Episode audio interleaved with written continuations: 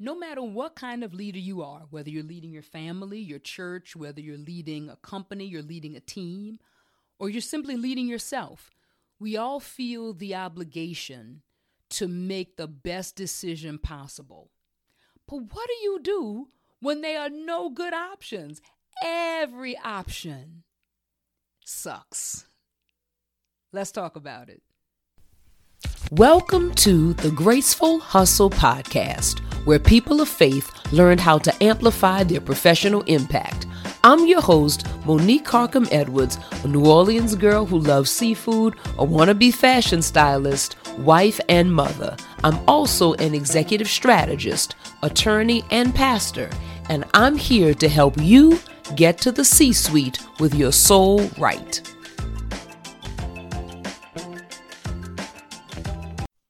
Hey, hey, hey, what's good, family? We are back with episode number 32 of the Graceful Hustle podcast, When There Are No Good Options, 6 things to consider. So listen, in the middle of this whole coronavirus global pandemic, I get a call last week from my mom's nursing home saying that she was displaying some physical symptoms that could have been indicative of a stroke, and that they wanted to take her to the hospital. Now, normally this would have been a no-brainer. Normally that's immediately the right thing to do. But there were a few factors at play. Number one, given my mom's age and her risk for fatally contracting COVID-19, that was one factor, right? That said, we got to pause before we just automatically bring her to the hospital. The second thing was she is in New Orleans, which is now a COVID hotspot. So there was a real decision to be made. So they called me. I got my sister Shelly on the phone because we make these decisions together. And the conversation was, do we send her to the hospital for further testing and risk her contracting COVID-19? Or do we take a chance that the physical symptoms or signs weren't really a stroke at all, but something much less severe, and so we don't bring her to the hospital? In this day and time that we're living in, almost every person, especially every leader, is having to make choices amongst 2 or more options that don't seem all that pleasant. There is no good option. Typically, we say we're choosing between the lesser of 2 evils, but what if all the choices seem equally evil? What do you do when there doesn't appear to be a good choice? So listen, I don't have all the answers, and every situation is different, but I'm going to give you guys 6 things to consider as you try to navigate this space of making decisions in an environment when there doesn't seem to be a good option. The first thing that I've had to learn to do is separate fact from fiction. When it seems as if there are no good choices, no good options, it's critical to separate what you actually know to be fact from what you think you know. This means taking a piece of paper, making 2 columns, one labeled, you guessed it, facts, and the other labeled theory, conjecture, assumptions, fiction, whatever. But you use this piece of paper and these 2 columns to write down everything you think you know that's pertinent to the decision, putting them in either one column or the other. Now, often when you do this, you are thinking, well, I know this stuff already. Why am I writing it down? But what happens when you write it down and you see it in column form is that you learn one of 2 things. You know more than you think you know for certain. You know more facts than you think you do. And those facts will inform a decision. Or you realize that a lot of what's floating in your head is conjecture. It's unproven, untested theories about the situation. Now, sometimes people say, well, what about my gut, my instinct, my hunch? All of those things have a place in decision-making, but that's not where you start. In decision-making, you start with the facts, however few or however many. And speaking of few or many facts, it's not the number of facts that matters. You don't need a laundry list of facts. because not all facts are created equally. It's about the quality of those facts. So the other reason that listing out what you know for certain is helpful, because it helps you to see if there are any critical pieces of information or data that's missing, or if there's some information that you have, but the quality of it, the source of it, the time frame in which you gathered it is no longer relevant. The source is not that strong of a source. So in certain scenarios, all information is not created equally. And so when you start listing things out, you may find yourself listing some things like that are really opportunity costs. What's the opportunity cost of me not doing this step? Or what's the opportunity cost of me making this decision? And in some instances, you may find that that's more critical than your actual dollar cost. So listing out the facts has a few benefits. Number one, it helps you to separate what you really know from what you just think you know.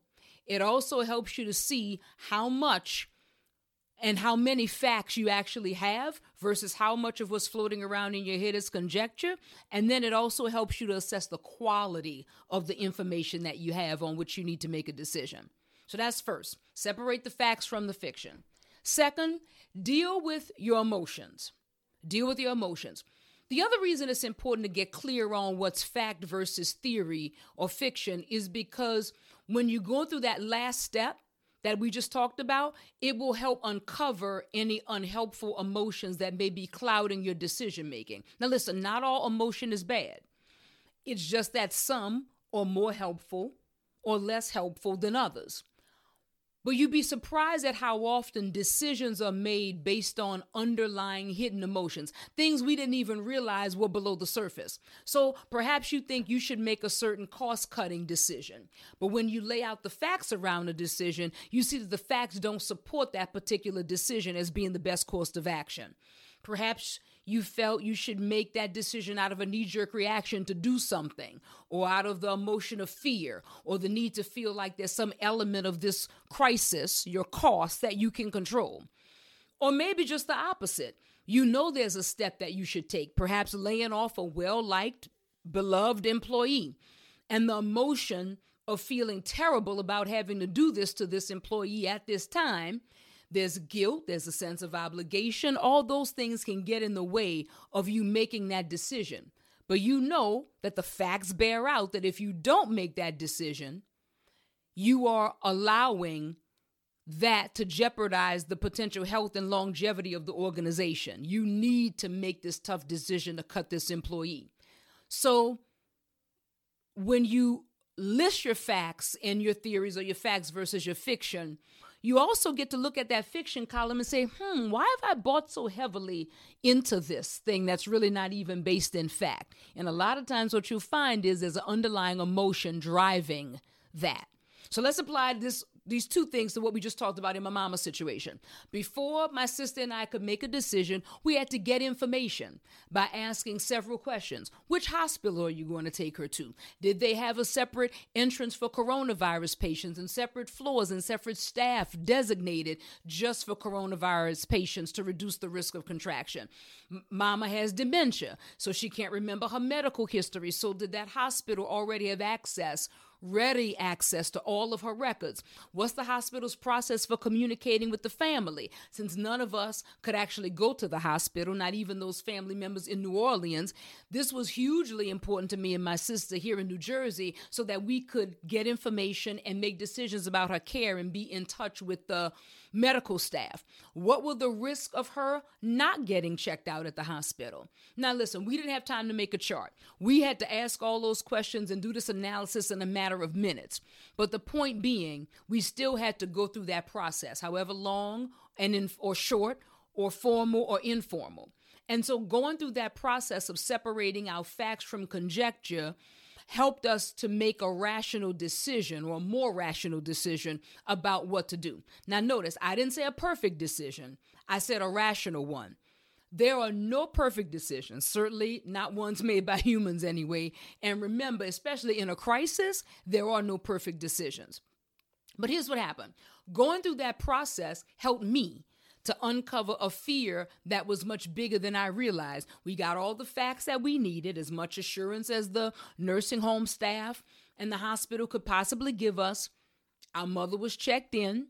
She was responsive. She knew who she was, etc. And it looked like what she had suffered was pretty mild, but I was still terrified. And what it did was it caused me to say, okay, Monique, why are you still scared? And I wanted her to get in and get out as soon as possible. I didn't want her to stay in the hospital. I just had a whole lot of fear going on. And when I sat down and I went through the facts and I went through the fiction or the theory, I realized that the emotion of fear that I was experiencing was less about this particular situation and more about what happened before my father died. Before my father died, a year before he died, he started having these little stroke-like episodes. And a year later, he passed away. So my real fear wasn't even tied to something that I could really get my arms around in this situation. My fear was around what I was extrapolating from the decision, that sending her to the hospital for this stroke, this was the beginning of the end, and I was borrowing tomorrow's trouble and tomorrow's grief and despair, and I was bringing it all into today. I know it's not rational. I know it may not make any sense, but you would be surprised how even in business decisions, there is underlying emotion that can hinder us from making the best decision we can under the circumstances. So number one, separate fact from theory. Number two, identify, call out, and deal with the unhelpful emotions that might be clouding your judgment about what to do. Third thing, get counsel. I think it's Proverbs 11:14 says that there's wisdom and safety in a multitude or a number of wise counselors. So get as much counsel as you can before pulling the trigger. Listen, ultimately, the decision rests with you as the decision maker, as the leader, but it's critical to get insight, to get guidance, to get data points, or even just a sanity check from those people around you. And there are two types of people that you need counseling you. And it's ideal if you can find this in the same person. Number one, you need somebody who understands your perspective. So they have the perspective. They've been here. They've experienced this. They understand this situation, whether that's a business situation, they've led through crisis, they've led through the 2008 recession. You need to get perspective from those around you, and then they need to be people that you trust. People that you trust are making decisions or helping you make decisions based on, number one, their assessment of the facts, and number two, spiritual insight. So wise counselors are people that you can trust and people who have the right perspective on your issue. And this is why your tribe, your network is more important during a crisis than ever. If you're a leader, profit, nonprofit, large organization, small company, you need a peer advisory group of some sort. You cannot let the pressure of the crisis make you think that you can't afford to take the time, invest the money or whatever to get counsel from people whom you trust and people who have the right perspective. In a crisis, you cannot afford to be a long ranger. You need to go grab your Tonto and y'all need to ride this out, but you got to get somebody. Listen, I didn't have the CDC on speed dial, but I called my sister when we had to make the decision around my mom. And together we asked the questions, worked through the analysis, and we made a decision. So step number three is get counsel. Step number four, let's talk about your gut. Remember, I said that intuition, hunches, gut feelings had a place in decision making. So this is where those come in. They're not the first thing you rely on, but once you've looked at the data, once you've separated fact from fiction, once you've dealt with whatever unhelpful emotions may be present and you've gotten some counsel, now is the time to pull out that intuition. It can be easy to run with the cold, hard data that's available, but remember, especially in a crisis situation, the numbers aren't perfect and they usually don't tell the whole story, especially in a crisis situation. Now, I want you to remember when you talk about your gut is different from emotions. Your gut is formed from a combination of objective information and subjective experiences and observations over time. So these things, objective information, subjective experiences, and observations, over time, these blend together to form your gut feeling. So if your gut feeling isn't based on, it's not something that's based on a fight with your spouse or a disagreement with your managing director, that's emotion. Your gut is cultivated and curated based on a variety of experience over time, which makes it much more reliable than sheer emotion. And your gut can be a very helpful determinant when the facts needed to make the decision just aren't there. You just don't have the facts. Now, when I say the facts aren't there, I don't mean you just don't have them yet. I mean the facts aren't knowable. Knowable. Is that even a word? Well, it is now. So let's say you're in a market with a new product and you don't have any market data directly on point to help you make a decision about how this product will perform and how customers will behave in this new environment that we're living in. It's just not knowable because you've never been there. So in that case, you're going to have to use whatever data you have, but intuition is going to play a much bigger role in this kind of a situation where the facts are not knowable. So that's where your gut comes in. You don't ignore your gut. Some of you call it intuition, your gut, your instinct. For those of us who are believers in Christ, we know that that's the Holy Spirit speaking to our hearts, speaking to our spirit, and impressing certain things upon us. But you gotta make some room for your gut. Just make sure it's in the proper place after you've done some analysis, and you don't make a hair trigger decision off of your gut. Step number 5, make a decision. Make a decision. Very few decisions in life are irreversible. Yes, some are more permanent than others. Some are definitely better than others. Some will have significantly better outcomes than others. But you can't let the need to make a perfect decision keep you from making a decision. And most often in crisis, doing nothing is a sure way to become extinct. It's a sure way, especially in business. It's a sure way to go out of business. You may be familiar with the paradox of, I think it's Buridan's, I think is how you pronounce it, or Buridan's donkey. I may not be pronouncing that right. Y'all can look it up and tell me. But the paradox of this donkey tells a story of this hungry donkey who was standing in between 2 piles of hay. And the donkey, when it was time to eat, usually chose the pile of hay that was closest to him. But this time, the 2 piles of hay are equidistant from where he's standing. And unable to make a decision as to which pile of hay to eat, the donkey dies of starvation. You can't do nothing. This paradox tells us you cannot do nothing. Well, and in fact, you can look at it this way. Doing nothing is a decision in some ways. It's a decision to allow some other force to control your fate or your destiny.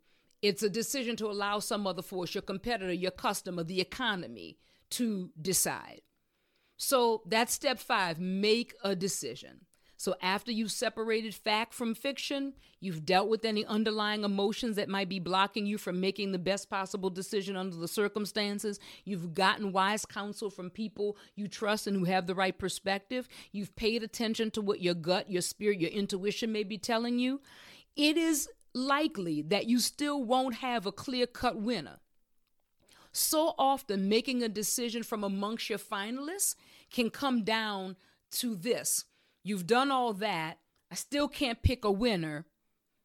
Consider having a very short set of criteria, one to do things that are non-negotiables, one to do things that are maybe principle or values-based, but that are must-haves or must-nots. In other words, if one of your final options involves being intentionally ambiguous, let's say with a client, or withholding important information from a supplier, and a core value of yours is integrity, well, you know right then that option is off the table, despite how it may have held up under all the other constructs. So sometimes when we get to this need to make a decision, we have to have 1 to 2 things that are non-negotiables. They could be principle-based, they could be value-based, they could be financially based, but we need to have 1 to 2 things that will help us narrow it down and get to the best decision under the circumstances, given the information you have. Remember that we're not looking for a perfect decision. So not only do we need to separate fact and fiction, deal with underlying emotions that may be blocking us, get wise counsel, pay attention to our gut, and behave as congruently as we can with these non-negotiables. The last thing, and this is number 6, I want you to trust God. Settle in your heart that you have made the best decision you could with the information you had. Listen, I know you're a mover and a shaker. I know you got more degrees than a thermometer. I know you're a type A, take charge, kick butt, take names personality. I know you have achieved a huge amount of success in your life and career, but you know what? You don't, can't, and never will have all the answers. None of us will. And so it's reasonable to expect that you will not make a perfect decision. It's unreasonable to expect that your decision is going to be perfect. This has always been the case. You've never really made a perfect decision before, but it just looked like they were because we weren't in crisis. But there are no perfect decisions in crisis. Just a well thought through decision based on the best information available within the time frame needed. So go ahead, pull the trigger, and lastly, trust God.